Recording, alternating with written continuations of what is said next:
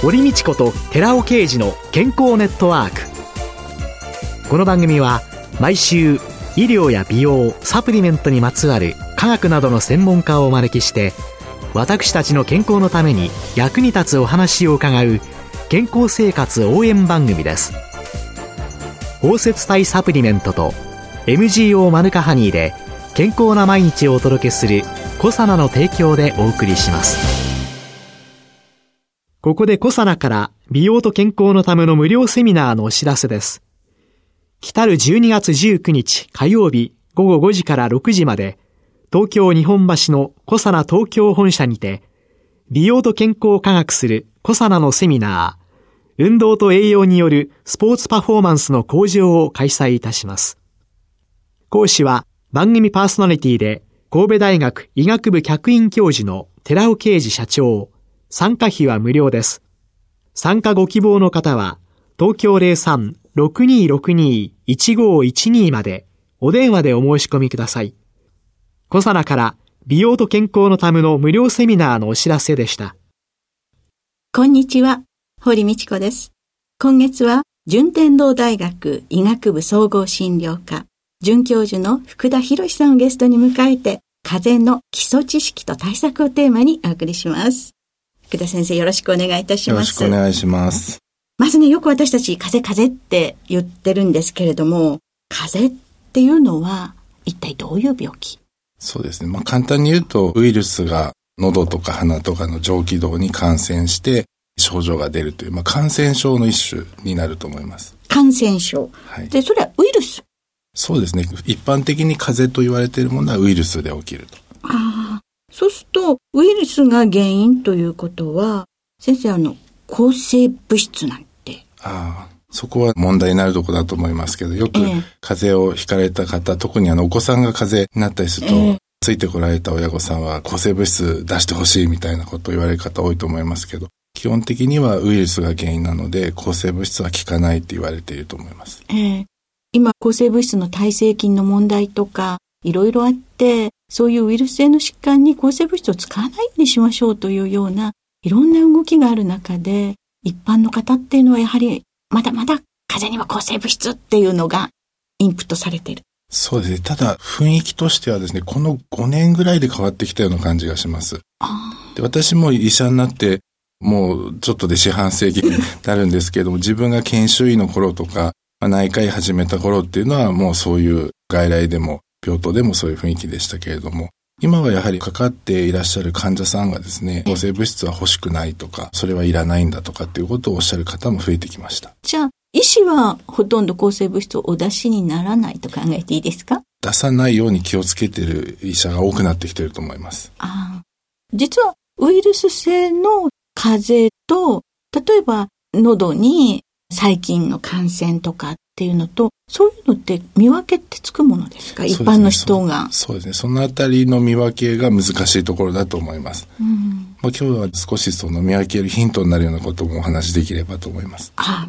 じゃあ、そのヒントから教えていただいてよろしいですか？そうですね。まあ、やっぱり普通の経過、風邪ウイルスの感染で風邪になった場合は、2、3日ぐらいから早い人で、はい、遅くても1週間ぐらいでは治るはずですね。あ、1週間ぐらいで治るというのが風邪の経過。はい、そうですね。ウイルス性の風邪の経過。ウイルス性の風邪の経過ですね。はい。だからそれに当てはまらないような状態、例えばすごく長引くとか、一般的な風邪の症状と違った症状が出るとか、すごく重く強くなるとか、そういう場合は風邪以外の病気が重なってきてるんじゃないかなっていうヒントになると思います。喉の痛みがすごく強いとか。そうですね。例えば、あの、喉にウイルスが感染すると、通常炎症を起こしますから赤くなるんですね。はいええ、ところが、細菌感染を起こすとですね、うんだり、白体と言いますけど、白っぽいものがついたりすると。はい、あ、じゃあ口をうんと開けてみて。そうですね。鏡を見て、あーって大きく開けた時に、単に赤いだけじゃなくてですね、なんか黄色い点々が見えたり、はい、腫れがひどかったり、白っぽいものがついていたりする場合は、ちょっと風邪以上のことが起きてるかもしれないです。そうすると、そういうのは細菌感染の可能性、ね、細菌感染で、例えば可能性の扁桃腺炎とか、あとはまた風邪と違ったですね、例えば EB ウイルスというような特別なウイルスで起きてくる感染症とかっていう可能性もあると思います。はい、そういった時は多分自分で判断するの非常に迷われると思いますので、やはり病院にかかって先生の診断をいただくというのはいいと思います。うん、じゃあ、大体風邪だったらば1週間ぐらいで治ると今教えていただきたいんですけれども、大体どのような症状に始まって、どのような流れになっていくんでしょうか、はい、そうですね。一番多いのは、よく発熱っていうの言われますけれども、全員に発熱があるわけではないので、はい、3つぐらい大きな症状を挙げなさいと言われたら、咳と喉の痛みと鼻水。この3つが非常に頻度が多いです。大体半分ぐらいの人にそのどれかの症状が出ています。咳、喉の痛みと鼻水。はい。というのが風邪の三大症状。そうですね。という捉え方でよろしいですか？はい、そういうのが最初に出てくる。で、そ、ね、その後は？そうですね。その後、まあもちろん熱も一緒に出てくる場合もありますし、はい、まあ咳と同時に今度は炎症が少し奥のに入ってきますと、咳と痰が一緒に出たり、それから熱の症状が強い場合に筋肉痛とか関節痛の症状が出る方もいると思います。はい。よくですね、熱はある一定の免疫力を高めるということで、下げない方がいいんだっていう人と、いやいや、下げた方がいいんだという人と、うん。まあ、ケースバイケースなのかなとは思うのですが、はい、熱については先生どのように？基本的にはやはり免疫っていうことで考えると、特にあのウイルスがうわっと増えてくるですね、最初のウイルスが体に入ってから3日目ぐらいの間、そこで熱が体の反応として上がってきますので、3日目ぐらい、ね、ウイルスに感染してから。から3日目ぐらいまでの間ですね。まあ、1日目、2日目のあたりぐっとウイルスが増殖してきますけれども、はい、そのあたりっていうのは熱が高い方がウイルスと戦うという意味では有利だと思います。はい。ただ問題はですね、ラジオを聴いていらっしゃる方、働いている方も多いと思うんですけども、多くの人が休めないんですよね、仕事をね。風邪ぐらいで休んでる場合かとかって言われそうですもんね。そうですね。だから本当はその熱がわーっと出てきた時に水分取って栄養をとってですね、お家でゆっくり休んでいれば、おそらくその自然に治る時間も早くなってくると思うんですけれども、多くの人は明日仕事がある、今日仕事がある、だから原発代使って会社に行かなきゃっていうふうになりますよね。えー、だからそのところが現代人の一番大きな問題かなというふうに思います。日本の社会全体が休める環境にはなかなか難しいのかな。ですね。うんだから美味しいものを食べて暖かくして寝てればいいのよっていうのは理想ではあるけれども、はい、そうですね。間違ってはいないんだけれども、じゃああなたできるっていうことだと思います。まあやっぱりね、休むと、医師の場合なんか特にそうなんじゃないですか。外来やんなきゃいけないとか、うん、風邪ぐらいで終わっていうようなことになってしまう。これはなかなか難しい問題ですよね。そうですね。うん、じゃあその解熱剤を使ってなんとか症状を抑えて対応していくっていうこともあると思うんですけど、はい、そういうような時に特にここだけは気をつけておいた方がいいですよというようなことありますでしょうか？そうです。やはりそれも最初の熱の上がり始めのところで多分これからの時期非常に大事なのはインフルエンザなのか普通の風邪なのかというような見極め非常に大事になってくると思います。はいはい。じゃあ、インフルエンザとの違いというのは？インフルエンザはまず非常にウイルスが強いはい、風邪を起こす一般的な、例えばライノウイルスとかですね、コロナウイルスとかいくつかウイルスの種類がありますけれども、えー、インフルエンザは非常に感染力も症状も強いと。ですから症状の立ち上がりが医師の目から見てもかなり急激にわっと熱が出るという印象があります。はい、ですからなんかじわじわ具合悪くなるんではなくて、昨日までは平気だったのに急に寒気と節々の痛みと熱が8度5分バーンと出ましたっていうような時にはインフルエンザを疑います。あで、インフルエンザの治療っていうのは、これはもう病院に行った方がそうですね。インフルエンザを治療するってことになると、まあ今インフルエンザに効くお薬もありますので、治療は病院でということになると思うんですけども、これもじゃあインフルエンザの治療で、今よく使われるお薬、はい、いわゆるインフルエンザのウイルスに効くお薬というのは飲み薬と吸入のお薬がありますけれども、はい、こういうお薬を使ってどれくらい効果があるかというと、どれくらい効果あると思われますか？治りが1日か2日早いかなと。はいはい、そうですね。えー、もうそのおっしゃる通りで、もう1日熱が早く下がるっていうのが主な効果なんですよね。えー、で、そうすると、それをやるために病院に行った方がいいのかどうかと。うん、だからもし熱を早く下げるっていう意味しかない状態であれば、もう私は自分だとか自分の家族であれば家で寝てた方がいいかなと思います。ただ逆にそのインフルエンザを起こしたことで、例えば高齢の方とかですね、はい、小さなお子さんとか、二次感染を起こして肺炎になったりとか、他の病気のきっかけになる場合、あとは例えば糖尿病があるとかですね、心臓病があるとか、もともとその少し感染に対して弱い素質がある方、そういった方はもちろん病院に行く意味があります。あじゃあ、インフルエンザが重篤化しやすい、はい、次の疾患につながっていくような人っていうのは、はい、できるだけ早く病院に行かれた方がいいけど、その通りです、ね、若くて、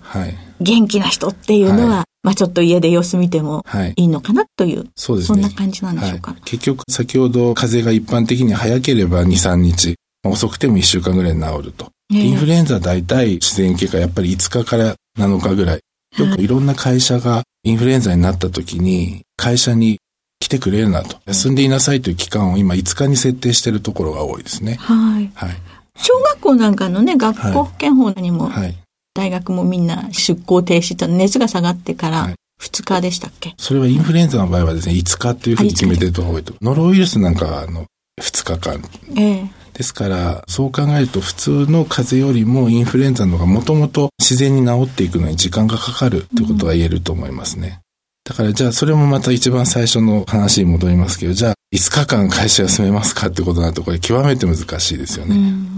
そう考えると、そういう心配な病気があるとか、早く治したい、早く治さなきゃいけないというような時に、病院を選択肢の一つとしてきちんと使っていくっていうのはいいと思います。あと逆にゆっくり休めるという場合は、家でしっかり水分とか栄養をとって休むという方法もあると思います。実際に風邪をこじらせてしまうような人たちとかインフルエンザが他の二次感染なんかにつながっていくっていうのは高齢の方や基礎疾患のある方や、はい、その後こういう疾患の人は特に気をつけておいた方がいいよっていうような人ありますか？そうです。糖尿病が非常に重要な病気だと思います。糖尿病ですか？はい。それはなぜ？糖尿病は血糖値が高くなるという病気ですけれども、それによって免疫が非常に落ちるんですね。特に糖尿病でもきちんと治療されていて、血糖のコントロールがいい方というのは免疫もそれほど影響を受けませんけれども、様々なお薬を使っていても血糖値が常日頃からなかなか下がっていないという方はやはり免疫のウイルスに対する抵抗力なんか落ちていますので、うん、そうすると治りも遅いですし、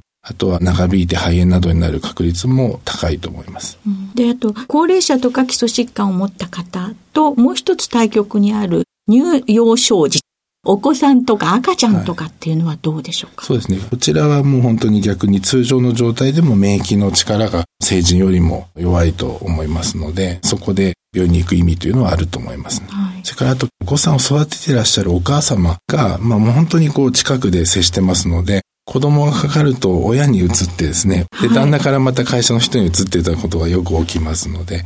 ご家族に広がらないという意味でもお子さんの治療予防は大事だと思います。最初に誰かが一人になると家族中こう、はい、そうですね。特にお母様と非常に近い距離にありますので。じゃあそういう風邪とかインフルエンザでも、じゃあ家にいましょう。ゆっくりできました。できる時間がありますって言った時には、どういうふうに知ってればいいんですか？そうですね。もう三つ。一つは安静にすると。要するにウイルスと戦っている状態ですから体の免疫を最大限に生かすために静かにしていると。はい。まあ、それが休むということになると思います。はい。それからもう一つはですね、熱が出ますので、水分をしっかりとると。水分をしっかりとる。はい、この時は、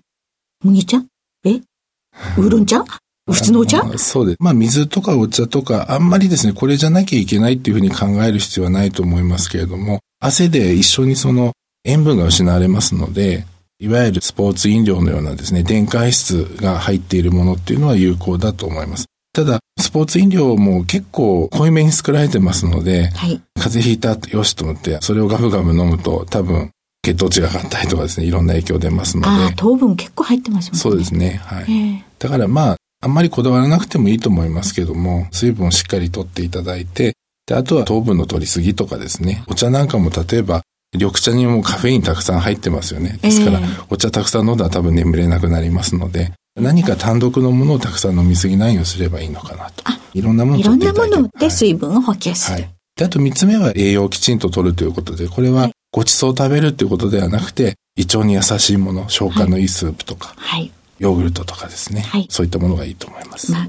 胃腸に優しいものを取る。はい。安静にして水分を取って栄養という、はい、本当に基本の。基本、もう本当に当たり前です、ね、ということをちゃんとする。はい、それができてないのが今の問題ということなんでしょうか。はい、そう思います。ありがとうございました。今週のゲストは、順天堂大学医学部総合診療科准教授の福田博さんでした。来週もよろしくお願いします。ありがとうございます。続いて、寺尾刑事の研究者コラムのコーナーです。お話は、小佐野社長で神戸大学医学部客員教授の寺尾啓二さんです。こんにちは、寺尾啓二です。今週は先週に引き続き、アルファオリゴパウダーの力についてお話しします。アルファオリゴパウダー化による解決例の4つ目の例は、緑以外オイルアルファオリゴパウダーです。緑以外はニュージーランド沿岸の自然豊かな海に生息するムール貝の一種です。その栄養成分にはグリコーゲンやミネラル、アミノ酸、高不飽和脂肪酸などが豊富に含まれており、先住民のマオリ族から奇跡の貝と呼ばれ、栄養価の高い食べ物として長年珍重されています。その中でこの貝の抽出油である緑以外オイル、GLM オイルと言いますが、エイコサペンタエン酸やドコサヘキサエン酸といったオメガ3系不飽和脂肪酸が多量に含まれており、このオイルを摂取することで関節炎の症状改善のほか、動脈硬化の低減やアルツハイマー型認知症の改善効果が期待できます。よって1970年初頭からサプリメントの素材として世界中で利用されています。しかしながらこれら不飽和脂肪酸は熱、酸素、光に対して非常に不安定な物質であるため、サプリメントとして応用する場合には有効成分の安定化が課題となっています。一方、GLM オイルの中には、ミリスチン酸、パルミチン酸、ステアリン酸といった飽和脂肪酸も多く含まれています。これに対して、アルファオリゴ糖は不飽和脂肪酸の吸収性に影響を及ぼさず、飽和脂肪酸のみ選択的に吸収阻害するといった効果が知られています。そこで EPA や DHA の酸化を抑制し、しかも本来不必要な脂肪酸の摂取を効率的に抑制した緑以外アルファオリゴパウダーが開発されました。お話は小佐野社長の寺尾啓二さんでした。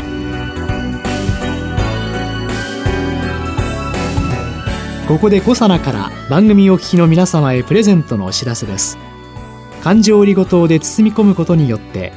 熱や酸化による影響を受けにくくして安定性を高めるとともに体内への吸収性を高めたコサナのナノサポート R リポ酸高級店を番組お聞きの10名様にプレゼントします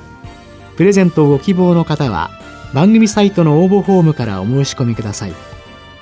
コサナのナノサポート R リポ酸高級店プレゼントのお知らせでした。